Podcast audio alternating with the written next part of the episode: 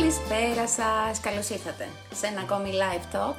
Εδώ τα βραδάκια της Κυριακής νομίζω ότι έχουμε βρει την καλύτερη ώρα, την καλύτερη στιγμή για να λέμε τα δικά μας, να συζητάμε για πράγματα που πολύ μας ενδιαφέρουν και μας αφορούν και κυρίως να συναντάμε, έστω και διαδικτυακά πλέον, ανθρώπους που έχουν ουσιαστικά πράγματα να μας πούν. Ανθρώπους που έχουν την πληροφορία και έχουν και τη γνώση και μπορούν να τη μοιραστούν μαζί μας. Σήμερα λοιπόν σας καλωσορίζω στο μαγικό κόσμο του ίντερνετ. Θα μιλήσουμε για το διαδίκτυο και κυρίως θα μιλήσουμε για το ασφαλές διαδίκτυο. Αυτό που περισσότερο μας απασχολεί δεν είναι πώς εμείς οι ίδιοι το διαχειριζόμαστε, αν και θα έπρεπε να γίνουμε λίγο πιο καταρτισμένοι ψηφιακά. Αυτό που περισσότερο μας απασχολεί εμάς τους γονείς κυρίως είναι τους εκπαιδευτικούς, τους ανθρώπους γενικώς που έχουν αλληλεπίδραση και σχέση με παιδιά είναι πόσο ασφαλή είναι τα ίδια μας τα παιδιά στην εμπειρία τους και στην επαφή τους με το διαδίκτυο. Ακούμε πάρα πολλά. Ακούμε πάρα πολλά για παιχνίδια προκλήσεων, ακούμε πάρα πολλά για fake news, ακούμε πάρα πολλά για αλληλεπίδραση με αγνώστους, ακούμε πάρα πολύ τη λέξη κίνδυνος στην αλληλεπίδραση των παιδιών με το ίντερνετ. Είτε αυτή είναι μέσα από τα social media, είτε είναι μέσω των online games, Είδατε καινούριε ορολογίες που πριν από μερικά χρόνια δεν υπήρχαν καν, αλλά τώρα έχουν μπει μέσα στο λεξιλόγιό μας και μέσα στην καθημερινότητά μας. Εμείς οι γονείς, λοιπόν, πάρα πολύ συχνά, όσο μεγαλώνουν ειδικά τα παιδιά και αλληλεπιδρούν περισσότερο με το ίντερνετ, ε, αρχίζουμε και ερχόμαστε αντιμέτωποι με λέξεις που δεν τις αναγνωρίζουμε, με ορολογίες που μέχρι χθες μας ήταν εντελώς άγνωστες και καλός ή κακός καλούμαστε να αντιμετωπίσουμε μια νέα πραγματικότητα. Οφείλουμε να είμαστε ενημερωμένοι, για να είναι και τα παιδιά μας ασφαλή και πολύ συνειδητά σε αυτό που κάνουν. Στην κουβέντα που θα κάνουμε σήμερα για το ασφαλές διαδίκτυο, μαζί μας θα είναι η Ροδούλα Καφτάκη. Η Ροδούλα είναι εκπαιδευτικός πληροφορικής, είναι συγγραφέας, είναι ο άνθρωπος ο οποίος εμπνεύστηκε και δημιούργησε το Safe Kids Project. Είναι μια πάρα πολύ ωραία δουλειά που είναι σε ε, διαδικτυακό επίπεδο, για να ενημερωνόμαστε και εμείς οι γονείς, αλλά και τα παιδιά και οι εκπαιδευτικοί και όλοι όσοι θέλουν να γνωρίζουν πώς με πολύ ασφάλεια ε, και πολύ συνειδητά θα λειτουργούμε μέσα σε ένα διαδικτυακό ψηφιακό κόσμο που μας δίνει εξαιρετικές δυνατότητες, όπως αυτό που κάνουμε εμείς αυτή τη στιγμή. Είμαστε εδώ, κουβεντιάζουμε, εγώ είμαι στο σπίτι μου, εσείς στο δικό σας. Κουβεντιάζουμε τώρα τρόπος του λένε, μόνο μιλάω προς το παρόν. Θα ήθελα όμως να ακούσω και τη δική σας την άποψη, να καταθέσετε και εσείς τις δικές σας απορίες. Με τη Ροδούλα θα μιλήσουμε για όλα αυτά. Την περιμένω και αυτή να συνδεθεί να, να, να μοιραστούμε αυτή την ε, οθόνη και να αρχίσουμε να συζητάμε για όλα αυτά που μας ενδιαφέρουν. Μέσες άκρες, αυτά για τα οποία θα κουβεντιάσουμε, είναι καταρχάς τι εννοούμε όταν λέμε ασφαλές διαδίκτυο. Είναι τι σημαίνει πολύ απλά ε, πώς εγώ θα προστατεύσω το παιδί μου. Πώς το παιδί μου μπορεί να έχει πρόσβαση σε περιεχόμενο που ξέρω ότι είναι ασφαλές. Πώς μπορώ να αποτρέψω την πρόσβασή του σε περιεχόμενο που μπορεί να είναι, να το βλάψει. Μπορώ να βάλω όρια; Πώς θα τα βάλω τα όρια; Καλώς τη Ροδούλα μου στέλνει μήνυμα ότι είναι εδώ. Για κάνε αγαπητή Ροδούλα ένα... Για να δω αν έχουμε έτοιμα. Οκ. Το 2 με το 3. Αυτή η οθόνη θα μοιραστεί στα 2. Νομίζω δηλαδή. Και θα εμφανιστεί και η Ροδούλα μας. Ναι. Ναι. Καλησπέρα. Γεια σου, Ροδουλά. Τι κάνεις; Γεια σου, Αδριανή. Είσαι καλά. Έχω έρθει με σημειώσεις, θέλω να σου πω. Βλέπεις, όλα αυτά είναι ερωτήσεις. Wow. Ελπίζω ναι. να μην με πιάσεις αδιάβαστη. Αγχώθηκα τώρα. Αποκλείεται. Αγχώθηκα. Καλώς Καλησπέρα, Ανδριανή. Μας, την Καλώς σε βρήκα. Θα επαναλάβω αυτό που έγραψα στο σχόλιο ότι εγώ σήμερα νιώθω μια πολύ μεγάλη χαρά όλη μέρα, σαν να είναι να πάω για καφέ με μια φίλη. Αλήθεια. Και θεωρώ ότι αυτό, μια δική σου επιτυχία, θεωρώ πάρα πολύ μεγάλη, το ότι έχεις καταφέρει να καταπιάνεσαι με θέματα κοινωνικά, θέματα δύσκολα, όχι τόσο εμπορικά, θέματα που πονάνε, και όμως ο κόσμος να σε παρακολουθεί ε, με ευχαρίστηση. δηλαδή... Βλέπω ότι αυτά τα θέματα δεν είναι τελικά θέματα που ο κόσμος δεν ενδιαφέρεται. Το να αφορούν τον κόσμο. Το ότι δεν τα βλέπουμε πάρα πολύ συχνά να έχουν χώρο και χρόνο στα μέσα ενημέρωσης, στην τηλεόραση ή ακόμα και στα social που πια έχει αλλάξει λίγο αυτό γιατί πολλοί κόσμος ασχολείται. Δεν σημαίνει ότι δεν ενδιαφέρουν τον κόσμο. Ίσα ίσα. Ε, ο κόσμος έχει και ε... πλέον και άλλες αγωνίες και βάζει πολύ πιο ψηλά τον πύχη από το να ανοίξει απλά την τηλεόραση του και να περάσει λίγο χαζοδιόλικα την ώρα του. Έτσι είναι, έχεις δίκιο, τον κόσμο τον ενδιαφέρουν. Είναι όμως και θέματα που πονάνε λίγο. Ναι. Ε, όλα αυτά και πραγματικά εντάξει, ίσως κάποιος να ήθελε λίγο περισσότερο ε, να χαλαρώσει, ειδικά σε αυτή την πίεση που περνάμε. Νομίζω όμως ότι σήμερα εδώ θα δώσουμε αρκετές πληροφορίες, ε, θα ενημερώσουμε τον κόσμο, αλλά θα τον κάνουμε να αισθανθεί και όμορφα. Θα κάνουμε δηλαδή μια κουβεντούλα που δεν, θέλουμε να τρομοκρατήσουμε κανέναν, δεν θέλουμε να ενοχοποιήσουμε κανέναν. Θέλουμε να ξαπλώσουμε στο καναπέ και να απολαύσουμε και να πάρουμε όση γνώση γίνεται να πάρουμε από ένα διαδικτυακό τέλος πάντων και όσο μας το επιτρέπει. Αυτά είναι τα καλά του διαδικτύου. Δόξα τω Θεώ που υπάρχει. Εγώ θέλω να πω ότι είμαι στο σπίτι μου, ότι κάθομαι στην πολυθρόνα μου ωραία και καλά. Έχω πάρει το, τη Λουίζα μου και την απολαμβάνω για να περάσει η ώρα όμορφα. Και είμαι εδώ κυρίως γιατί έχω απορίες. Και όταν αυτές οι απορίες έχουν να κάνουν με τα παιδιά, ενέχουν και λίγο άγχος μέσα, το καταλαβαίνεις. Δηλαδή θέλω τώρα, τώρα τις λύσεις και μακάρι να τις είχα και από χθες, για παράδειγμα. Αλλά γι' αυτό είσαι εσύ εδώ, είσαι ο άνθρωπός μας, τα ξέρεις, τα κατέχεις, έχεις και την εμπειρία σε όλα τα επίπεδα. Όχι για να ενοχοποιήσουμε το διαδίκτυο, τα έχουμε πει αυτά, τα ξέρουμε και τα επαναλαμβάνουμε. Ε, αλλά γιατί πολύ απλά θέλουμε να, να είμαστε συνειδητοί σε αυτό που κάνουμε και να βάζουμε και τα όρια μας, να νιώσουμε ασφαλείς μέσα σε αυτό. Έτσι. Θα κρατήσω τη λέξη που είπε συνειδητή και θα ξεκινήσω με αυτό που έγραψες ως τίτλο στο live, ε, τα μυστικά ενός ασφαλές και θα πω ότι ασφαλές ίντερνετ δεν υπάρχει. Ναι. Ναι, δεν υπάρχει. Ε, δεν μπορούμε να πούμε, δηλαδή όπως δεν είναι ασφαλής ο κόσμος που ζούμε, ο πραγματικός κόσμος, ένα παραπάνω ψηφιακός κόσμος δεν είναι ασφαλής από μόνος του. Και όταν αυτό το συνειδητοποιήσουμε, γι' αυτό κρατάω το συνειδητός, όταν είμαι συνειδητός στο ότι δεν υπάρχει καμιά ασφάλεια στο διαδίκτυο, έχω κάνει ήδη το πρώτο βήμα για να προστατευτώ. Σωστά. Αυτό είναι η ουσία. Να ξέρω τι Αυτή είναι η ουσία. Ε; Ακριβώς. Υπάρχουν τρόποι και τεχνικές να προστατεύω τον εαυτό μου περισσότερο, όμως όλοι είμαστε εκτεθειμένοι σε κάποια πράγματα και ε, όλοι, ας το πούμε έτσι, κινδυνεύουμε λίγο ή πολύ. Όπως λέει και η Θέλουμε λοιπόν να δούμε... Ε, μας έχουν στείλει ένα μήνυμα ότι όλο είναι θέμα σωστής χρήσης. Και από εκεί ξεκινάει, έτσι δεν είναι ροδούλα; Σωστή χρήση. Ακριβώς. Να ξέρω τι είναι αυτό το εργαλείο με το οποίο καταπιάνομαι και να το χρησιμοποιώ σωστά. Όπως ένα κατσαβίδι, βρε παιδί μου. Και το κατσαβίδι ακόμα, το οποίο δεν έχει, δεν είναι κάτι πολύπλοκο, αν το χρησιμοποιείς σωστά, μπορεί να είναι επικίνδυνο για σένα ή για μένα. Έτσι. Ε, ασφαλής χρήση, όμως εδώ σε αυτό το σημείο υπάρχει λίγο μια σύγχυση στον κόσμο ότι ασφαλής χρήση ε, την έχω όταν ξέρω για παράδειγμα να φτιάξω ένα προφίλ, να κάνω ρυθμίσεις, όταν ξέρω... Δεν είναι μόνο αυτό. Φυσικά όλες αυτές οι ψηφιακές δεξιότητες είναι χρήσιμες, όμως ε, αυτό που λέμε ψηφιακή παιδεία είναι κάτι πολύ πάνω από αυτό.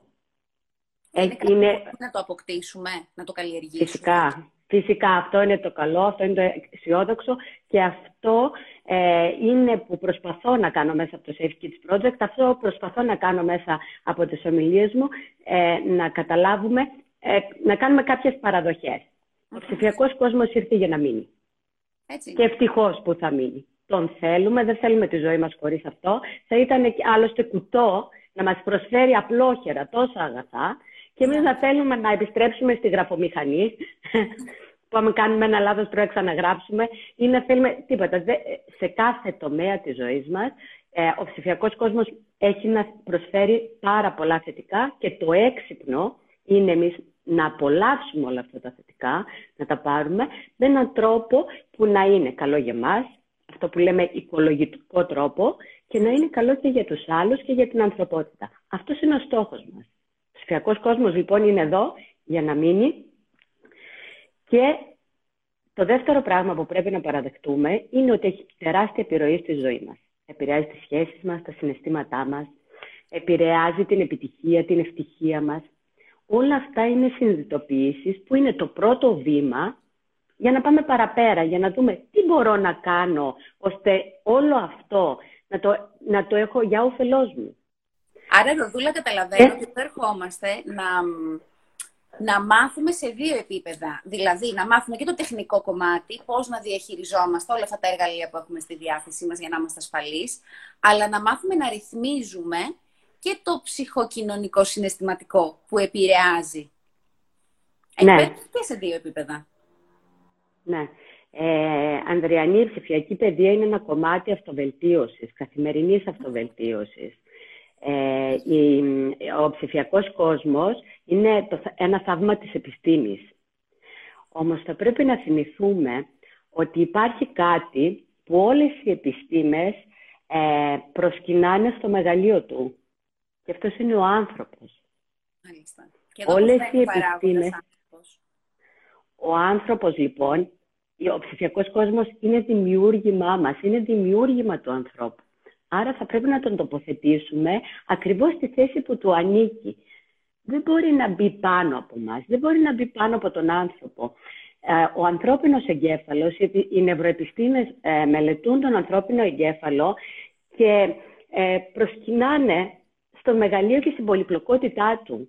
Όταν ο άνθρωπος αντιληφθεί τη δύναμή του, αντιληφθεί πού βρίσκεται αυτός και πού βρίσκεται η τεχνολογία, ότι η τεχνολογία δεν μπορεί να κάνει κάτι που δεν το ξέρει ο άνθρωπος, το, την δημιουργήσαμε. Άρα θα την τοποθετήσει ακριβώς σε αυτό που είπες, είναι εργαλείο.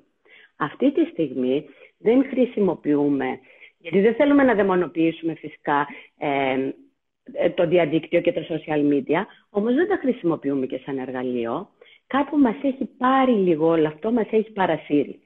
Και επειδή με ενοχλεί, είναι άδικο όταν στείλουμε τους γονείς, μας στείλουν στη γωνία ότι εμείς φταίμε και τα παιδιά και γιατί δεν τα προσέχουμε και είναι ευθύνη μας και μαλώνουμε τους γονείς, ε, είναι πολύ άδικο.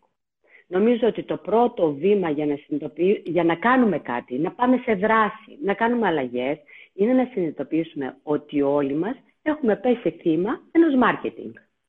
Πώς ξεκίνησαν όλα; Πώς; Ενός πολύ καλοστημένου μάρκετινγκ που έγινε σιγά σιγά. Θυμίζει την ιστορία με τον βάτραχο. Λένε ότι ο βάτραχος αν τον πετάξει σε μια κατσαρόλα με βραστό νερό, ε, θα τρομάξει και θα πηδήξει αμέσως έξω, θα σωθεί.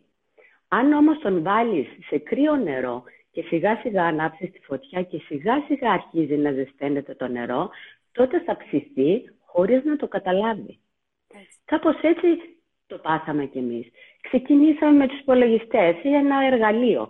Ήρθε το ίντερνετ και πριν καλά-καλά αποφασίσουμε αν θα έχουμε τον υπολογιστή στο υπνοδωμάτιο ή αν θα τον έχουμε στο σαλόνι, αποκτήσαμε κινητά, τα οποία ξεκινήσαν ως τηλέφωνα και χωρίς να το καταλάβουμε, μας έχουν τώρα συνδεμένους παντού, ανα πάσα στιγμή, σε κάθε σημείο, έπαψαν να είναι τηλέφωνα.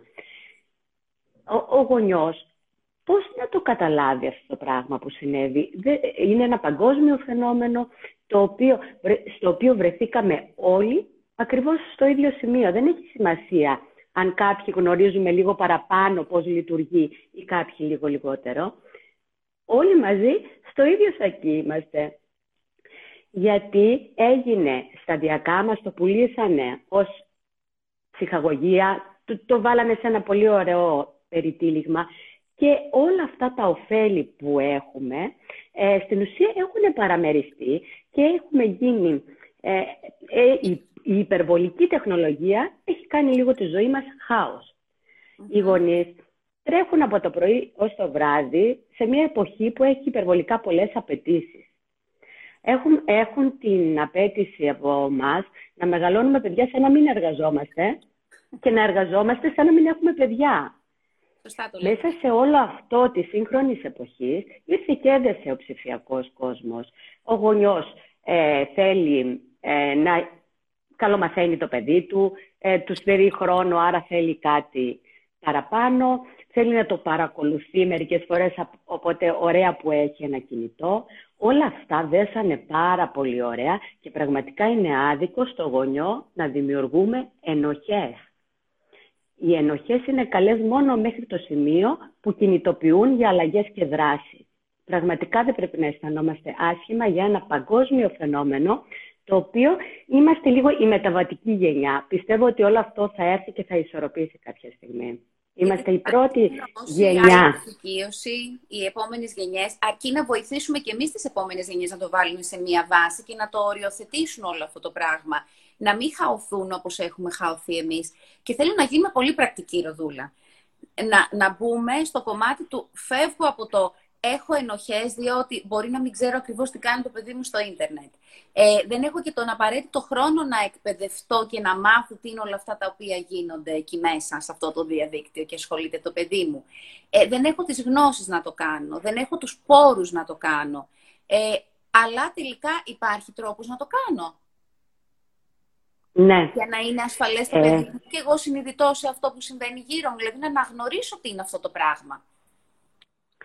Η αλήθεια είναι ότι το ότι βρεθήκαμε σε αυτή τη θέση πραγματικά δεν είναι πολύ μεγάλη η δική μας ευθύνη.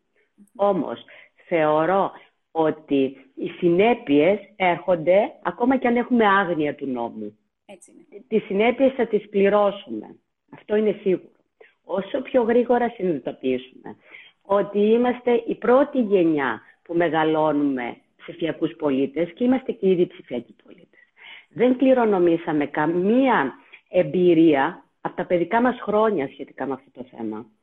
Ε, οι γονείς μας δεν μπορούν να μας συμβουλεύσουν σε αυτό, όμως εμείς έχουμε όλη την καλή πρόθεση, θέλουμε τα παιδιά μας να είναι ευτυχισμένα, θέλουμε να επιτυχημένα, θέλουμε να τους δώσουμε τα εφόδια και τις δεξιότητες, ώστε στον ψηφιακό κόσμο και να επιβιώσουν και να το χρησιμοποιούν με όσο γίνεται ασφάλεια και το όφελός τους. Θα πρέπει να εκπαιδευτούμε. Πολύ ωραία. Να καταλάβουμε πώς γίνεται. Ναι, λοιπόν, όταν, όταν ε, νομίζω ότι όταν ο μαθητής είναι έτοιμος βρίσκεται ο δάσκαλος. Ε. δηλαδή, δηλαδή υπάρχει πάρα πολύ υλικό και δωρεάν υλικό. Δεν είναι θέμα κόστους για να ενημερωθεί ένας γονιός. Από εκεί και πέρα, ε, ε, το πρώτο, εγώ βρισκόμαστε ακόμα στο σημείο της συνειδητοποίησης. Να καταλάβουμε ότι είναι απόλυτη ανάγκη, δεν αρκούν οι παραδοσιακές μεθόδοι να μεγαλώσουμε τώρα τα παιδιά μας. Ε, όταν ένα παιδί κρατάει ένα κινητό, είναι σαν να το έχουμε αφήσει στη Times Square της Νέας Υόρκης, παραμονή πρωτοχρονιάς, μόνο του. Ναι. Μπορούν να συμβούν τα πάντα. και, και παραπάνω κίνηση, αλλά πραγματικά μπορούν να συμβούν τα πάντα. Μπορεί να δεις σκηνές που να μην του αρέσουν. Μπορεί κάποιος να το παρενοχλήσει. Μπορεί ε, να του πουλήσουν οτιδήποτε, από ναρκωτικά, τα πάντα. Μπορεί να το προσεγγίσει κάποιος να το εκφοβήσει. Μπορεί το ίδιο να φοβηθεί από αυτά που θα δει. Mm-hmm. Κυριολεκτικά τα πάντα. Ποιο είναι τώρα το ζητούμενο; Θα αναγκαστούμε κάποια στιγμή αργά ή γρήγορα να το στείλουμε το παιδί με στην Times Square. Διότι πάνε και φίλοι του. Και δεν δε μας κάνει καρδιά να μην πάει το δικό μας παιδί το ίδιο θα επαναστατήσει. Αργά ή γρήγορα θα πάει. Δεν βοηθάει και στην δική του την προσωπική εξέλιξη και στην κοινωνικοποίησή του. Αυτό είναι ένα πολύ μεγάλο ζήτημα που το συζητάμε πάρα πολύ συχνά οι γονείς μεταξύ μας. Το ότι εμένα, ας πούμε, το παιδί μου παίζει αυτό το online game. Όχι, εγώ δεν θα το επιτρέψω να παίξει αυτό το online game. Μα, μαμά, οι φίλοι μου είναι και περνάνε χρόνο μαζί. Εγώ γιατί δεν μπορώ να έχω συναναστροφή μαζί τους. Και πάντα τίθεται αυτό το θέμα πάνω στο τραπέζι, νομίζω σε πολλές οικογένειες. Άρα δεν έχει λοιπόν, όπως μας λες και εσύ, κανένα όφελος να πούμε ότι δεν έχεις επαφή με τίποτα και με κανέναν, για να, να νιώθω εγώ ήρεμη και ήσυχη. Δεν βοηθάει κανέναν μας. Ε, δεν βοηθάει και ιδιαίτερα με αυτόν τον τρόπο. Το παιδί θα πρέπει να πιστεί και θα πρέπει να επιλέξει. Πάντα μιλάμε και για διαφορετική προσέγγιση σε διαφορετικές ηλικίες. Ε, σίγουρα ε, καλό είναι να διδάξουμε στο παιδί ότι ε, να αυτοπροσδιορίζεται, να μην κάνει πάντα αυτό που κάνουν οι άλλοι. Γιατί με την ίδια λογική θα ξεκινήσει το κάπνισμα γιατί καπνίζουν οι άλλοι, θα πάρει ναρκωτικά γιατί το κάνουν οι άλλοι. Άρα αυτό το κάνουν και οι άλλοι. Είναι κάτι που έχει χρησιμοποιηθεί πάρα πολύ στον ψηφιακό κόσμο. Και είχα ακούσει μια φορά μια ιστορία σε μια τάξη, όπου ένα παιδί ήταν που δεν είχε κινητό Και όλα τα παιδιά μαζέψαν χρήματα και του αγοράσαν ένα για δώρο γενεθλίων. Ε, δηλαδή όλες οι μαμάδες δώσαν από το χαρτζηλίκι, ε, γιατί δεν γίνεται αποδεκτός ως άποψη ότι μπορώ να έχω μια διαφορετική άποψη. Ναι. Ε, όμως, αργά ή γρήγορα, το παιδί θα θέλει να δοκιμάσει. Οπότε εμείς θα το στείλουμε στη Times Square, όμως πρώτα θα το έχουμε ενημερώσει για το τι μπορεί να συναντήσει εκεί πέρα. Θα του δώσουμε τα εφόδια και τις δεξιότητες σε περίπτωση που κάτι βρεθεί μπροστά του να μπορεί να το διαχειριστεί. Και ένα πολύ βασικό, θα πρέπει να είναι στην ηλικία για να μπορεί να το διαχειριστεί όλο αυτό. Ε, ε, δεν μπορεί να έχουμε την απέτηση να μείνει το πεντάχρονο στην Times Square και να μην πάθει πανικό όταν θα του συμβεί κάτι. Όλα αυτά έχουν να κάνουν με την οριμότητα, με την ηλικία του παιδιού, κυρίως όμως με την ενημέρωση που του έχουμε κάνει και την εκπαίδευση, με τις αρχές και τις αξίες που του έχουμε δώσει, με το να μάθει να αγαπάει τον εαυτό του, άρα θα προστατευτεί από κάποιον που τον φοβίζει, που το παρενοχλεί και πάντα θα είμαστε και σε μία γωνιά να έχουμε το νου μας και να έχουμε χτίσει γέφυρες επικοινωνίας, ώστε το παιδί όταν κάτι του συμβεί να μπορεί να έρθει να μας μιλήσει. να υπάρχει. Σε όλα τα επίπεδα ε, της σχέσης μας με το παιδί. Ναι, σε όλα τα επίπεδα της σχέσης μας.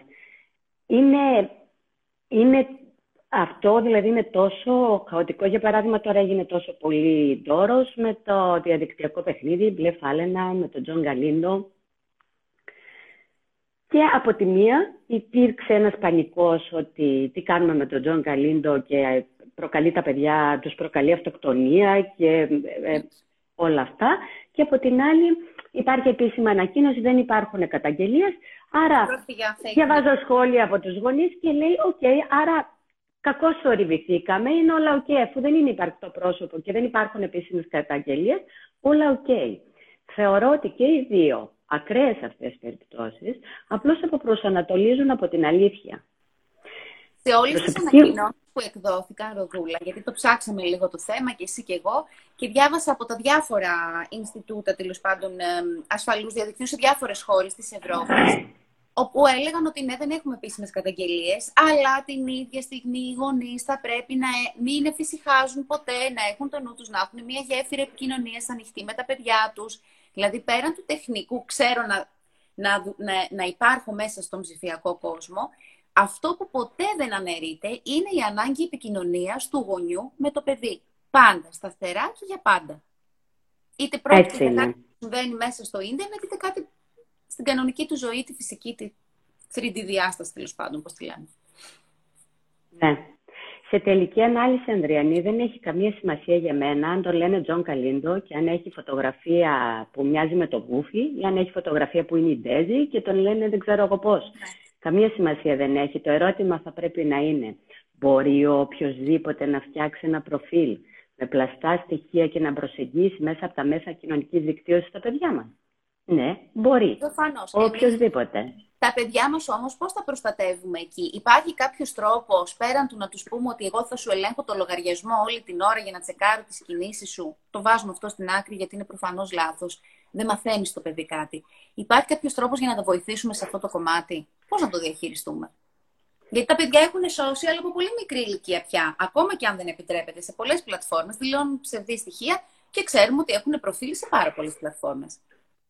Ναι, αυτό λίγο, Ανδριανή, θυμίζει όμως ότι κάποιοι γονείς επιτρέπουν στα παιδιά να οδηγούν ε, πριν τα 18, πριν να βγάλουν δίπλωμα και μετά υπάρχει, ε, σκοτώνεται ένα παιδί και τι θα πούμε μετά, ότι okay, ε, τελικά το όριο ηλικία δεν ήταν και τόσο, ε, δεν είναι τυχαίο. Δηλαδή σίγουρα το παιδί ε, δεν, είναι πολύ σημαντικά τα όρια ηλικίας που παίρνουν. Δεν είναι το αποκλειστικό. Δεν σημαίνει ότι επειδή έγινα 18 μπορώ και να οδηγω Άρα επειδή είμαι 14 είναι ok. Φυσικά έχει να κάνει με τις γνώσεις μου. Μπορεί να είμαι 20 και να κινδυνεύω πάρα πολύ στα social media. Και ε, ποιες εφαρμογές είναι οι πιο επικίνδυνες τελικά; Γιατί αν ρωτήσουμε υπάρχουν επικίνδυνα διαδικτυακά παιχνίδια; Ναι, δεν μας ενδιαφέρει αν λέγονται μπλε φάλαινα. Δεν, δεν, δεν Υπάρχουν πάρα πολλά. Είναι τόσο τόσο εύκολο κάποιος να προσεγγίσει ένα παιδί, να του στείλει ένα link και να του πει μπες σε αυτό το παιχνίδι και να επηρεάσει από τη συναισθηματική του κατάσταση, να το εκφοβήσει, να το κάνει να, να το προτρέψει να κάνει κακό στον εαυτό του, από μαζικές αυτοκτονίες, όλα υπάρχουν. Φυσικά δεν θα τα αποκριθούν όλα τα παιδιά το ίδιο. Δεν σημαίνει ότι όποιο παιδί ε, έκανε αποδεκτό το αίτημα φιλίας του Γκαλίντο, ε, ε το θύσαν, αυτοκτόνησε. Όχι φυσικά, δεν, δεν ισχύει κάτι τέτοιο. Ούτε είναι ε, η αιτία, το παιχνίδι που οδηγούνται τα παιδιά σε, σε τέτοιες συμπεριφορές. Σίγουρα υπάρχουν πιο βαθιά πράγματα να μελετήσουμε. Όμως, ποιες εφαρμογές είναι οι πιο επικίνδυνες για τα παιδιά; Αυτές που οι γονείς θεωρούν τις πιο ακίνδυνες. Δηλαδή... Για παράδειγμα, υπάρχουν στο YouTube τόσοι influencers με χιλιάδες, εκατομμύρια followers, μικρά παιδάκια, τα οποία τα εκφοβίζουν, ποντάρουν στον εθισμό, στο φόβο των παιδιών. Και τα παιδιά τους ακολουθούν, ε, βλέπουν τα βιντεάκια τους την ώρα που κάνουν μάθημα, έχουν τηλεκπαίδευση. Και το γράφουν και από κάτω σε σχόλια. Ο γονιός είναι ήσυχος ότι το παιδί εκείνη την ώρα κάνει μάθημα. Η επιρροή που ε, ασκούν στα παιδιά είναι τεράστια. Το YouTube διαπαιδαγωγεί τα παιδιά μας. Με ποιο τρόπο ασκούν αυτή την επιρροή, απλά μέσα από τα βίντεο τους, χωρίς να έχουν άμεση αλληλεπίδραση με τα παιδιά μας, ή παρατηρείτε να έχουν ε, Όποιος δει ένα τέτοιο βίντεο, καταλαβαίνει πόσο μεγάλη επιρροή ασκεί η εικόνα στο παιδί, η μουσική που έχουν μέσα και τα λόγια προκαλούν πραγματικά τρόμο. Το θέμα είναι ότι πάρα πολλοί ποντάρουν σε αυτόν τον τρόμο, ο οποίος εθίζει. Τα παιδιά έχουν αυτή την αγωνία να δουν το επόμενο βιντεάκι, που όσο και να τρομοκρατούνται δεν σταματούν. Επίσης, ε, γνωρίζουμε ότι οι παιδόφιλοι βρίσκουν κυρίως τα θύματά τους σε chat rooms που είναι φτιαγμένα ειδικά για παιδάκια. Γιατί εκεί ο γονιός είναι ανέμελος. Μπαίνει το παιδί και είναι και αυτό ήσυχο ότι είναι μόνο συνομήλικη του, είναι για παιδάκια. Ε, στην ε, Γερμανία έγινε κάποια στιγμή μια επιχείρηση, έχουν γίνει πάρα πολλές ε, άλλες χώρες, απλώς αυτή την παρακολούθησα σε ένα σεμινάριο που παρουσιάστηκε, όπου φτιάχτηκε σε, μια, σε ένα chatroom που είναι ειδικό για παιδάκια, ένα πλαστό προφίλ, ήταν από πίσω αστυνομικός, ε, και το προφίλ ήταν ενός 12χρονου κοριτσιου Μέσα σε 10 λεπτά ε, δέχτηκε 120 αιτήματα από αγνώστους οι οποίοι δεν έκρυβαν τις προθέσεις τους για το κοριτσάκι. Δηλαδή ανοιχτά έλεγαν τι θέλουν από αυτό. Στο σχόλιο του υποτιθέμενου κοριτσιού ήταν από πίσω αστυνομικός. Μα είμαι μόνο 12 χρονών. Η απάντηση ήταν ότι εγώ έτσι σε θέλω, 12 χρονών. Και να έρθω τώρα στο σημείο με τις καταγγελίες. Να έρθω λίγο στο σημείο με τις καταγγελίες. Ότι από αυτούς τους 120, έξι τελικά κατέφυγαν στη δικαιοσύνη, διότι δεν μπορεί να, να χρησιμοποιηθεί ως αποδεικτικό αυτό, από τη στιγμή που ήταν πλαστό το προφίλ και από πίσω δεν ήταν ένα πραγματικό 12χρονο, δεν μπορεί να αποτελεί αποδεικτικό για να δικαστεί ένας άνθρωπος. Ναι. Καταλαβαίνετε λοιπόν και αυτό με τις καταγγελίες είναι μια άλλη πικρή ιστορία. Ε, το 95% των υποθέσεων παράνομης συμπεριφοράς στο διαδίκτυο ποτέ δεν φτάνουν στη δικαιοσύνη. Δεν γίνεται καν καταγγελία. Διότι τα προφίλ, οι άνθρωποι που βρίσκονται πίσω από τα προφίλ και έχουν κακές προθέσεις, για να το θέσουμε πάρα πολύ απλά, ξέρουν να φιλούν τα νότα τους. Και αυτό, όχι, αν φτάσουν τελικά να γίνει καταγγελία, ε, στο ίντερνετ δεν είναι τίποτα κρυφό. Ε, ε, μπορούν να βρουν τα πάντα πραγματικά. Όμως ε, δεν πηγαίνουν, δεν φτάνουν μέχρι την καταγγελία, είτε γιατί ο γονιός δεν θέλει να εκθέσει το παιδί του παραπέρα, δεν θέλει να μπει σε μια διαδικασία που ίσως είναι ψυχοφθόρα, θέλει να το ξεχάσει. Αν γίνει καταγγελία, ε, είναι πάρα πολύ ε, πιθανό να βρεθούν. Και αυτούς τους βρήκανε τις έξι υποθέσεις, γιατί μέσα από αυτό τελικά παρακολουθήσανε τις δραστηριότητες τους και βρέθηκαν αρχεία παιδικής περνογραφίας στους υπολογιστές τους και βρέθηκε ότι υπήρχε διακίνηση. Μπορεί να είχαν και οι άλλοι. Όμως αυτό Ε, δεν, μπορεί να αποδειχθεί όταν... Ναι, δηλαδή...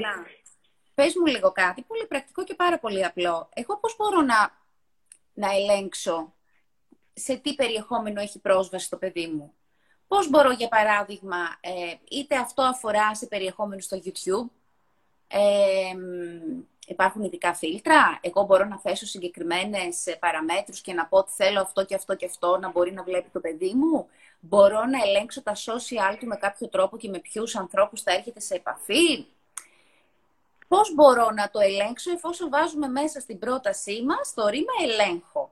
Ξεκινάω δηλαδή ότι εγώ τώρα αρχίζω να το ελέγχω μέχρι να το μάθω καλά-καλά και να αρχίζω να εκπαιδεύω και το παιδί μου το ίδιο. Λοιπόν, ε, για πρώτη φορά στην ιστορία, Ανδριανή, τα παιδιά ξέρουν πολύ περισσότερα από τους γονείς τους σε αυτό το κομμάτι. Οπότε ο έλεγχος, με την έννοια του ελέγχω και παρακολουθώ, δεν μπορεί να υπάρξει, ειδικά όταν μιλάμε για εφήβους. Παλιότερα οι γονείς ψάχνανε τις τσάντες να δουν αν θα βρουν κάτι ενοχοποιητικό. Τώρα ε, θα πρέπει να ψάχνουμε τα, ε, τα social media των παιδιών. Δεν νομίζω ότι μπορεί κάποιος γονιός να βρει κάτι που ένα παιδί επιμελώς θέλει να κρύψει. Όταν μιλάμε για μικρότερες ηλικίες, για παιδάκια ε, στο νηπιαγωγείο, στις πρώτες τάξεις του δημοτικού, έχουμε ευθύνη να τα προστατεύσουμε και κανένα φίλτρο δεν μπορεί να αντικαταστήσει τη γονεϊκή επίβλεψη. Το YouTube έχει τόσα βιντεάκια που δεν υπάρχει ποτέ περίπτωση να τα ελέγξει κανείς και μέχρι να τα ελέγξει ή να γίνει καταγγελία ή να κατέβουν, τα έχουν δει χιλιάδες και εκατομμύρια παιδιά.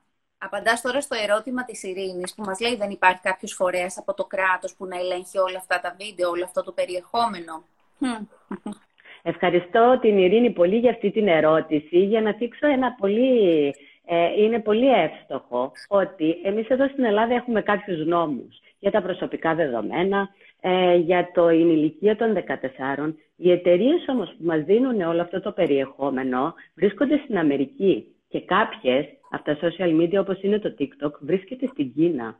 Δεν έχουν κανέναν περιοριστικό νόμο για το τι κάνουν τα προσωπικά μας δεδομένα και για το περιεχόμενο που προβάλλουν. Δεν ελέγχονται από εμάς.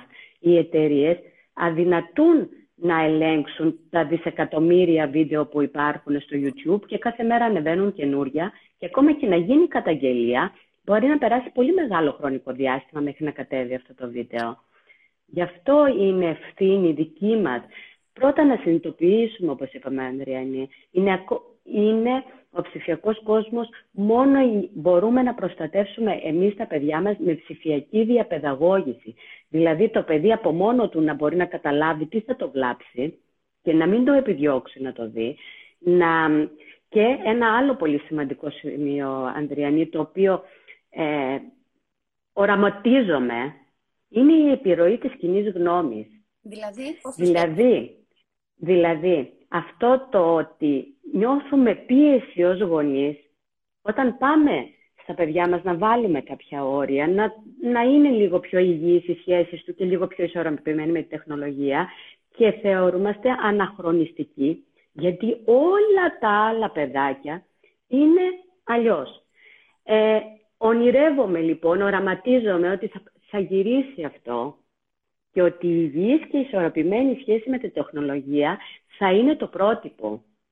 Θα είναι δηλαδή αυτό που θέλουμε όλοι για τα παιδιά μας και θα είναι, ε, ε, το έχουμε δει πάρα πολύ καλά με το τσιγάρο, με το κάπνισμα.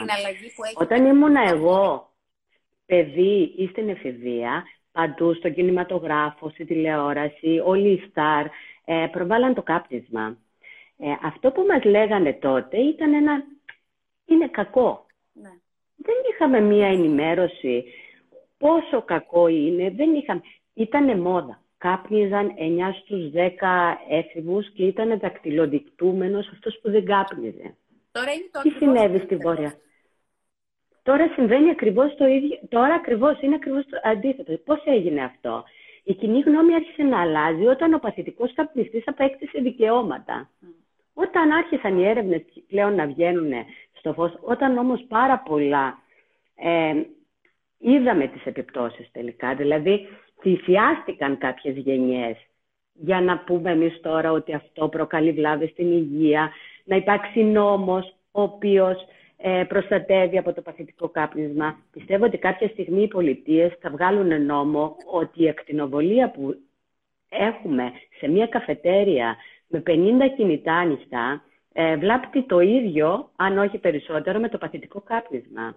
Δηλαδή, ελπίζω ότι κάποια στιγμή... Ότι μπορεί να γίνει αυτό. Ναι, απλώς μέχρι να συμβεί ε, θα υπάρξουν θύματα.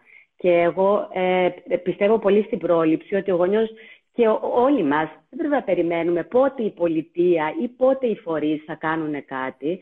Ε, εμείς να απενεργοποιούμε το κινητό δίπλα από το κεφάλι μας, εμείς να μην αφήνουμε τον έφηβο να το έχει πάνω στο σώμα του Άρα για να το προστατεύσουμε από την ακτινοβολία. Η ατομική ευθύνη, η δική μας των ενηλίκων, αλλά και πώς πώς βοηθάμε και τα παιδιά μας να την αναλάβουν αυτή την ευθύνη. Να ξέρουν τι είναι αυτό, Έτσι. τι συνέπειες έχει και πώς θέλουν να το διαχειριστούν τελικά. Έτσι, όπως ε, διδάσκουμε στο παιδί μας πώς θα διαχειριστεί ένα σεισμό, όπως θα διδάσκουμε κυκλοφοριακή αγωγή, πώς θα ε, πώς όταν πάει στη θάλασσα, αν δεν ξέρει κολύμπη, θα έχει τα μπρατσάκια του, θα έχει το σωσίδιό του, ε, θα, ε, θα πρέπει να το διδάξουμε και πώς θα επιβιώσει στον ψηφιακό κόσμο και πώς θα έχει μια υγιή σχέση με αυτό. Δηλαδή, ε, η ακτινοβολία είναι ένα άλλο πολύ σημαντικό ε, σημείο. Ε, οι έφηβοι αυτή τη στιγμή, γιατί είμαι σε σχολεία και βλέπω, έχουν όλη μέρα τα κινητά ε, στο πατελόνι τους. Δηλαδή δίπλα από την κοιλιά και στα γεννητικά τους όργανα δίπλα. Αυτό τι σημαίνει, γιατί υπάρχει μια τεράστια παραφιλολογία γύρω από αυτό. Από τη μία λέμε ένα αστικός μύθος τέλος πάντων, ότι ναι, η ακτινοβολία ε, μπορεί και να προκαλεί ζημιά, αλλά έλα μου εντάξει είναι και υπερβολές τώρα αυτά.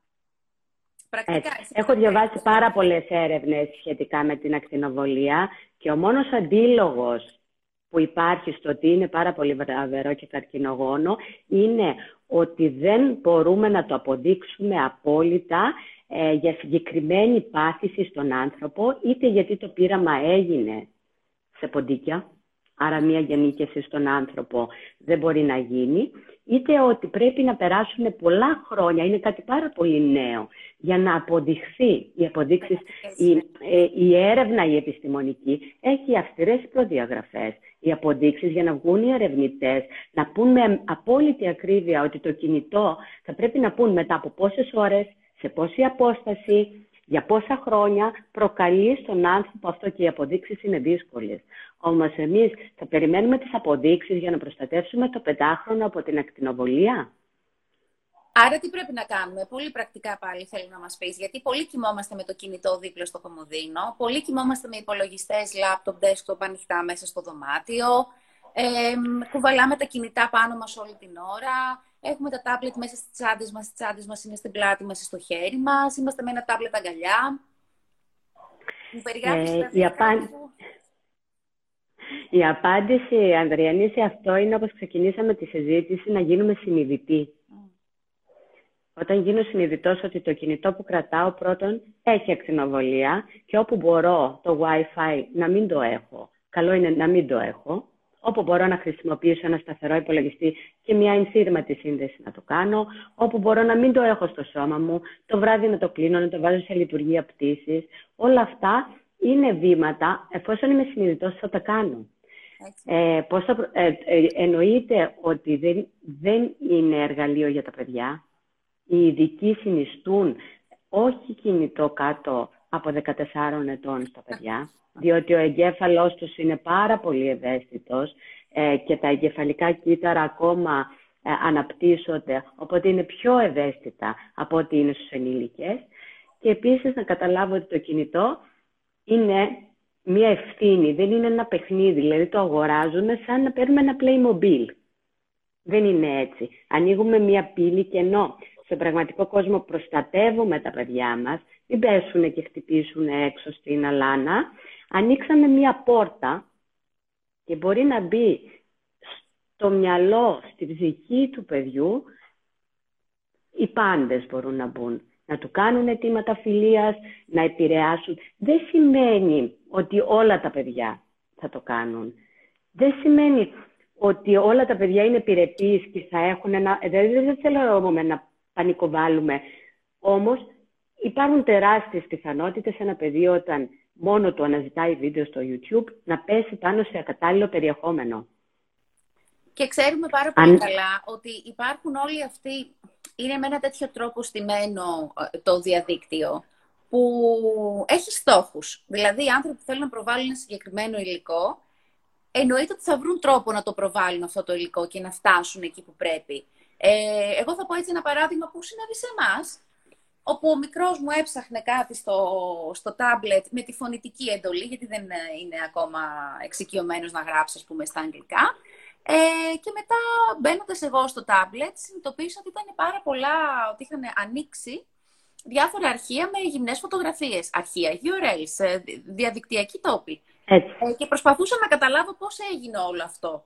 Το παιδί να μου λέει, Μα εγώ δεν είδα ποτέ τίποτα. Και είναι, αντιλαμβάνομαι ότι ναι, είναι πολύ πιθανό να μην είδε ποτέ τίποτα, γιατί μπορεί να τα κατέβαζε από πίσω από αυτό που έψαχνε ο ίδιος. Ένα απλό παράδειγμα. Έτυχε ναι. να μην το δει. Το είδα εγώ, ο ενήλικας. Δεν έπαθα κάτι. Αν το παιδί μου όμως, είμαι σίγουρη ότι αν το παιδί μου άνοιγε το tab, όπου ήταν ε, το URL του συγκεκριμένου με τις γυμνές φωτογραφίες, σίγουρα θα του, ε, ε, θα, θα, του κινητοποιούσε το ενδιαφέρον να δει τι είναι αυτό και είναι ένα υλικό άκρος ακατάλληλο για ένα εξάχρονο. Έτσι. Τα παιδιά συζητάνε μεταξύ τους και λένε μπες εκεί να δεις, έχουν την περιέργεια να δούνε. Το θέμα είναι ότι ε, ε, τελικά όταν θα το δούνε, δηλαδή λένε μπες αυτό, είναι thriller.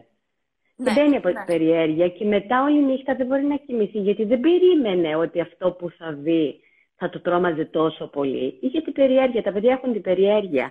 Ε, από εκεί και πέρα να πούμε λίγο ότι τα social media μας ξέρουν τόσο καλά που πραγματικά δεν περνάει από το μυαλό μας. Πιο παλιά λέγαμε ότι αν κάνουμε κάτι αναζήτηση στο Google, ξέρω εγώ θέλουμε να αγοράσουμε παπούτσια, θέλουμε να αγοράσουμε κάτι, δεν θα μας το βγάζει ως διαφημίσεις. Ναι. Ε, εδώ και πάνω από ένα χρόνο λέω σε φίλους και γνωστούς και σε σεμινάριο μου καμιά φορά ότι το κινητό μας μας ακούει.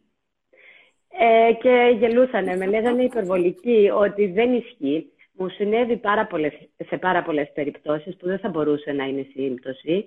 Τώρα πλέον, σε, παρα, ε, σε σεμινάρια που έχω παρακολουθήσει, το επιβεβαιώνουν ε, οι εταιρείες ότι ε, όταν μιλάω όχι την ώρα που μιλάω μόνο στο κινητό, αλλά όταν μιλάω μέσα στο σπίτι μου. Με το σύζυγό μου, με τα παιδιά μου, με τους φίλους μου.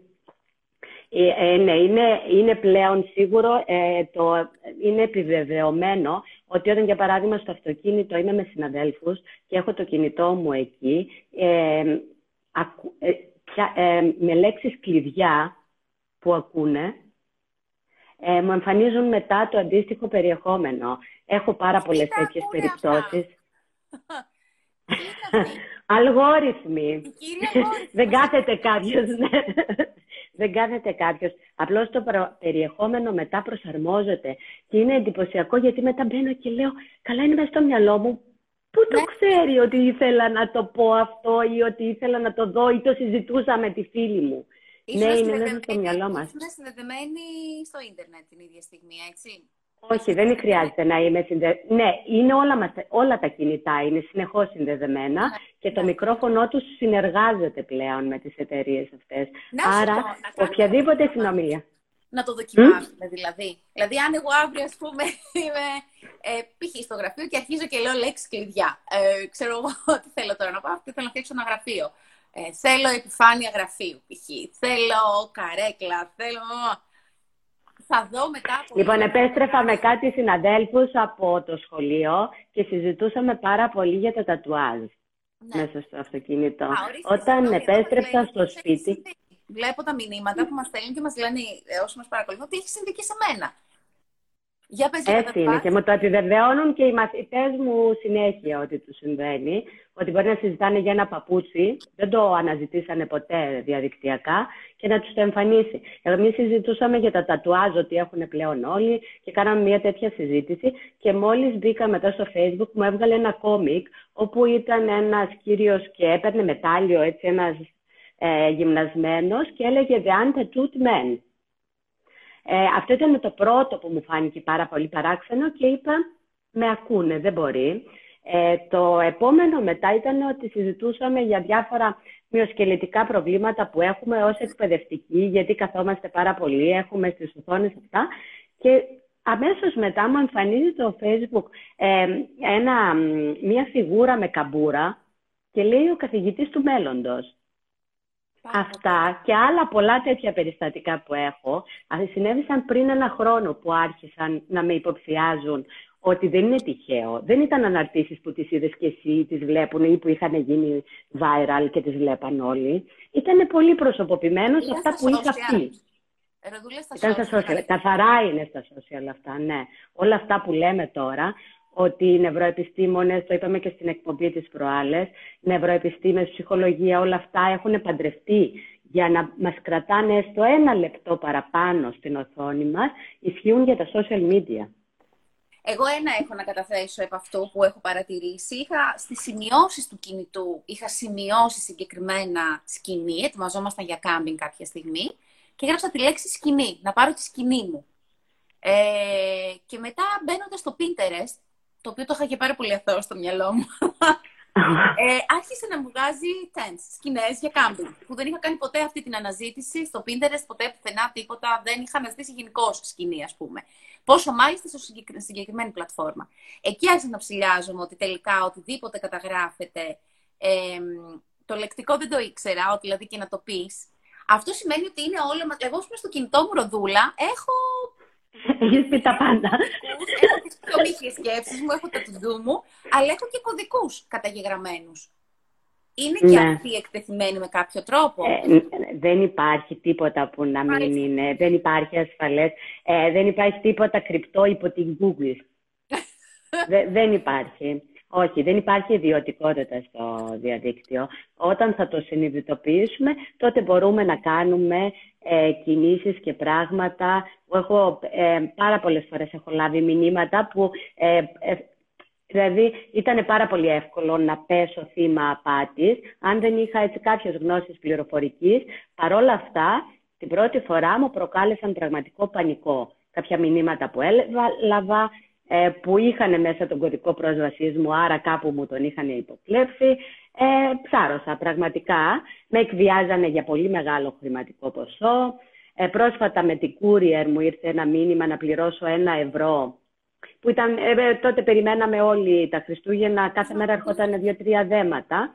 Ε, και το ένα ευρώ το ποσό ήταν πάρα πολύ δελεαστικό για να το πληρώσω και όλο αυτό ήταν μια ιστοσελίδα απλά για να πάρει τον αριθμό της πιστοτικής μου κάρτας. Ε, θέλει... συγγνώμη, ε, το κινητό μας είναι το πιο επισφαλές, έτσι. Η ίδια η συσκευή, αυτή καθεαυτή. Το desktop, ας πούμε, που έχω στο γραφείο μου, ε, είναι το ίδιο εκτεθειμένο; Το ίδιο όχι, όμως όπου υπάρχει διαδίκτυο, ε, αυτά είναι όλα ένα, συνδέονται. Το διαδίκτυο συνδέει πλέον τα πάντα. Η διαφορά που έχει το κινητό από το desktop είναι πρώτον η ακτινοβολία. Δηλαδή, ε, μου λένε καμιά φορά τα παιδιά για τις οθόνες, η οθόνη δεν έχει ακτινοβολία. Ένας σταθερός υπολογιστής ή ένα λάπτοπ με καλώδιο στο ίντερνετ δεν έχει ακτινοβολία. Οι οθόνες δεν έχουν καθόλου ακτινοβολία. Άρα το Wi-Fi. Το κινητό έχει ακτινοβολία, τα Wi-Fi έχουν ακτινοβολία και τα tablet έχουν ακτινοβολία. Αυτά δηλαδή που βλέπουμε τα παιδάκια και τα έχουν στο καναπέ πάνω στην κυλίτσα τους. Ροδούλα, Ωραία. Ο σταθερός υπολογιστής είναι κάτι άλλο. Ρωτούν συνεχώς εδώ τώρα στην ομάδα, στην παρέα μας, για το χρόνο που μπορούν τα παιδιά να είναι μπροστά σε μία οθόνη. Είτε αυτό είναι κινητό, είτε είναι τάμπλετ, είτε είναι ένας υπολογιστής. Υπάρχει μία σαφής απάντηση γι' αυτό; Ε, θα πρέπει να ρωτήσουμε λίγο γιατί. Ε, δηλαδή, παράδειγμα, ε, τώρα τα παιδιά κάνουν τηλεκπαίδευση σίγουρα έχουν επιπτώσεις ό,τι αφορά τα μάτια τους, γιατί η οθόνη τα κουράζει. Ε, εκεί συστήνουμε, για παράδειγμα, ότι κάθε μία ώρα που είναι διάλειμμα το παιδί να σηκώνεται. Παρατηρείτε όμως, το βλέπω και στα παιδιά μου, ότι δεν σηκώνονται ούτε ενδιάμεσα, γιατί λίγο θα στείλουν μηνυματάκια, λίγο θα δούνε και ένα βίντεο και περνάνε όλες οι ώρες στη τηλεκτάζηση και δεν σηκώνονται να ξεκουράσουν τα μάτια τους. Ε, ό,τι αφορά το παιχνίδι, δηλαδή για μένα είναι πολύ πιο σημαντικό, για παράδειγμα, να γνωρίζει ο γονιός ότι τα διαδικτυακά παιχνίδια τύπου μπλε φάλαινα που λένε, που πραγματικά δεν με ενδιαφέρει πώς τα λένε, αυτά είναι ονόματα που δεν ε, με απασχολούν. Μπορεί να είναι αύριο να είναι το μπλε γατάκι ή το πράσινο, δεν με ενδιαφέρει. Αυτά είναι παιχνίδια παράνομα, δεν τα έχει ελέγξει κανείς και δεν θα τα ταυτίζουμε με τα βιντεοπαιχνίδια που παίζουν τα παιδιά, τα οποία είναι ελεγμένα, γιατί υπάρχουν τέτοια. Υπάρχει ένα ευρωπαϊκό σύστημα διαβάθμισης ηλικιών, το PEGI, που οι περισσότεροι γονείς δεν το γνωρίζουν, ότι ένα παιχνίδι όταν είναι ελεγμένο, οφείλει να έχει αυτή την ετικέτα του PEGI πάνω. Το δείχνω στα σεμινάρια μου, που δείχνει ακριβώς την ηλικία για την οποία επιτρέπεται. Δείχνει αν έχει σκηνές βίας, αν έχει χρήση ουσιών, αν έχει τσάτ μέσα. Για παράδειγμα, ένα παιχνίδι που μοιάζει οθό και έχει τσάτ, οποιοδήποτε μπορεί να προσεγγίσει το παιδί μέσα από αυτό. Άρα για μένα είναι πολύ πιο σημαντικό η ποιότητα. Δηλαδή δεν θα πούμε το ίδιο σε ένα παιδί που θα μπει να παίξει ένα εκπαιδευτικό παιχνίδι, να ζωγραφίσει, να γίνει δημιουργικό ή όταν ασχολείται για παράδειγμα με το προγραμματισμό ή κάνει ρομποτική. Δεν θα πούμε τα ίδια πράγματα γιατί πραγματικά είναι ένας κόσμος στο διαδίκτυο με δύο όψεις. Την ίδια στιγμή που παράγεται ε, υλικό παιδικής περνογραφίας και απαγάγουν παιδιά για να κάνουν live streaming με την κακοποίησή τους, την ίδια στιγμή μπορεί να κινητοποιηθεί ολόκληρα τα social media για να σώσουν έναν άνθρωπο. Ή για να μαζέψουν χρήματα ή να βρεθεί δουλειά για έναν άστεγο. Είναι το πώς το χρησιμοποιούμε. Εμείς είμαστε ο ψηφιακός κόσμος. Άρα η ποιότητα, το εμείς πώς συμπεριφερόμαστε, τι κάνει το παιδί, δεν είναι ο χρόνος με το ρολόι μόνο. Σίγουρα κάθε οικογένεια βάζει και τα δικά της όρια ε, βλέπει πώς ταιριάζει στην οικογενειακή ζωή. Για μένα υπάρχουν κάποια ε, πράγματα που όπως είπα επειδή οι ανθρώπινες σχέσεις είναι το πιο σημαντικό για την ευτυχία μας, αυτό είναι πλέον επιστημονικά αποδεδειγμένο, ε, κάπου μπορούμε να τις προστατεύσουμε. Για παράδειγμα στο οικογενειακό τραπέζι. Ναι. Μακριά συσκευές, ε, τα πάντα. Η ιερή στιγμή. Ναι. Και για το παιδί, μπορεί εμείς να θέλουμε να απαλλάψουμε έτσι λίγο με ησυχία το γεύμα μας, όμως το παιδί εκείνη τη στιγμή κοινωνικοποιείται. Δένεται μαζί μας, δημιουργεί ρίζες με την οικογένεια. Το οικογενειακό τραπέζι για μένα είναι κάτι πολύ ιερό, που δεν θα έπρεπε οι ηλεκτρονικές συσκευές εκείνη την ώρα να έχουν μέρος σε αυτό. Ε, τέτοιες είναι οι βασικές αρχές που έχει η ψηφιακή παιδεία και το να ξέρω να βάλω για παράδειγμα ένα φίλτρο ή να κάνω τις ρυθμίσεις στο facebook είναι ένα μικρό κομματάκι τους που όποιος θέλει μπορεί να το βρει. Δηλαδή πραγματικά το facebook έχει αναλυτικές οδηγίες. Δεν κάνω τέτοια πράγματα στη σεμινάρια μου ή να λέω πώς θα εγκαταστήσετε φίλτρα. Πραγματικά πιστεύω στο ότι είναι καθαρά θέμα παιδείας το να το κλείνω όταν είμαι με παρέα και να μην το κοιτάζω ή ότι να το κλείνω όταν θέλω λίγο την ησυχία μου.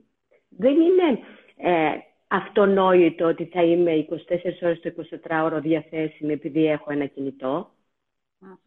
Ή πρέπει να χτυπάει σε όλες τις ιδιαίτερες στιγμές μου. Ε, πραγματικά είναι κλέφτης στιγμών.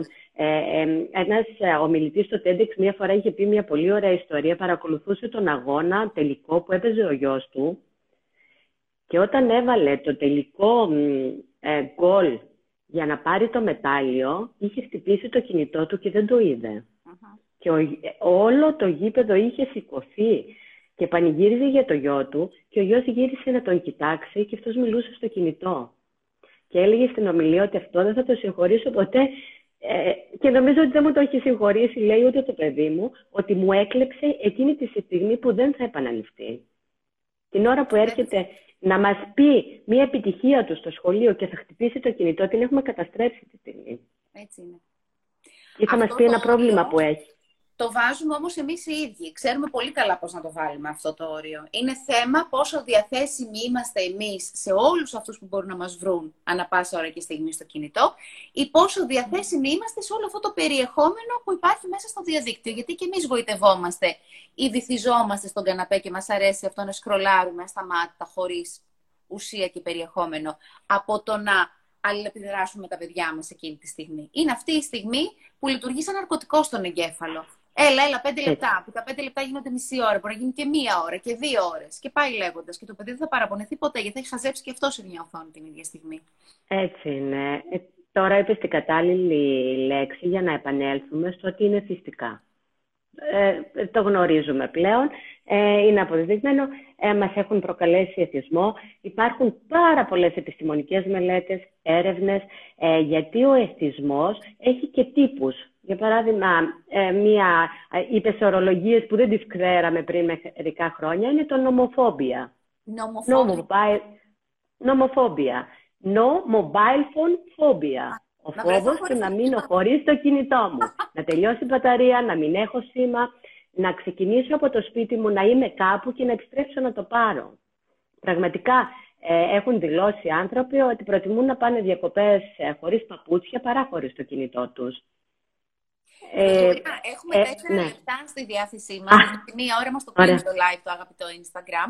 Αλλά αυτό που λες είναι πάρα πολύ σημαντικό. Άρα, υπάρχουν και τύποι εθισμού. Υπάρχουν κάποιες εφαρμογές, κάποια applications, κάποια, κάποιες πλατφόρμες που έχουν αποδειχθεί ότι είναι πιο εθιστικές σε σχέση με άλλες. Τα social media είναι πολύ εθιστικά και τα video games είναι πολύ εθιστικά, ναι, γιατί είναι σχεδιασμένα για να είναι ε, γι' αυτό. Και το αντίδοτο σε αυτό, ε, Ανδριανή, όσο και να επιμένουμε για να βρούμε αντίδοτο, είναι μόνο η ψηφιακή παιδεία και η ψηφιακή διαπαιδαγώγηση. Γι' αυτό το λόγο ε, και μέσα από τα σεμινάρια μου εκπαιδεύω, προσπαθώ να κινητοποιήσω τους γονείς για δράση ε, το παιδί μας θα το στείλουμε στον ψηφιακό κόσμο με εφόδια, αρχές και αξίες που να μπορεί να ανταπεξέλθει. Δεν υπάρχει κανένα λογισμικό, κανένα φίλτρο που θα μπορεί να κάνει αυτή τη δουλειά ε, που δεν έχουμε κάνει εμείς. Ροδούλα, σε ευχαριστώ άπειρα. Σε ευχαριστώ πάρα πολύ. Safe Kids Project μπορούμε να το βρούμε και στο διαδίκτυο για να δούμε αυτά που οργανώνεις, αυτά που ετοιμάσεις και τα σεμινάρια και γενικώ την, την οπτική σου γύρω από το θέμα. Και σε ευχαριστώ που πάντα επιστρέφεις στην ουσία των πραγμάτων που είναι ο άνθρωπος είναι η ανθρώπινη σχέση, η επικοινωνία, η συνειδητότητά μας, η ευθύνη μας. Σε ευχαριστώ, Ανδριανή. Να προσθέσω μόνο ότι αυτό το σεμινάριο που κάνω τώρα, το βιωματικό γονείς παιδιά, ήταν σχεδιασμένο για να γίνει διαζώσεις. Όμως επειδή υπάρχει πολλή απέτηση από τους γονείς να γίνει, θα γίνει διαδικτυακά και είναι η πρώτη φορά που γονείς και παιδιά μαζί θα το κάνουν γιατί είναι οικογενειακή υπόθεση. Δεν είμαστε αντίπαλοι σε αυτό. Θα συνεργαστούν με βιωματικές δράσεις ε, και νομίζω ότι θα ωφελήσει πάρα πολύ και τα παιδιά και τους γονείς που θα το παρακολουθήσουν. Σε ευχαριστώ. ευχαριστώ πάρα πολύ. Φιλιά πολλά να έχουμε. Και εγώ χάρηκα που το είδα. Και μια καλή εβδομάδα από εδώ και πέρα που ξεκινάει από αύριο και καλή άνοιξη. Εύχομαι σε όλους ναι. μας. Και ευχαριστώ και τον κόσμο που ήρθε και συμμετείχε με τα σχόλιά του. Έτσι, να ευχαριστώ πάρα καλά, πολύ. Να είστε καλά που μας Καλό βράδυ σε όλους. Φιλιά πολλά, Ροδούλα μου. Φιλιά πολλά και σε εσάς που ήσασταν μαζί μας από την αρχή μέχρι τώρα ξεκινήσαμε για να κάνουμε μια κουβέντα γύρω στο μισάωρο, αλλά τελικά μας πήγε η ώρα και ποτέ δεν τελειώνει και αυτή η κουβέντα. Σας χαιρετώ όλους, σας ευχαριστώ πολύ. Τα φιλιά μου, καλό βράδυ. Καλό βράδυ, γεια σας.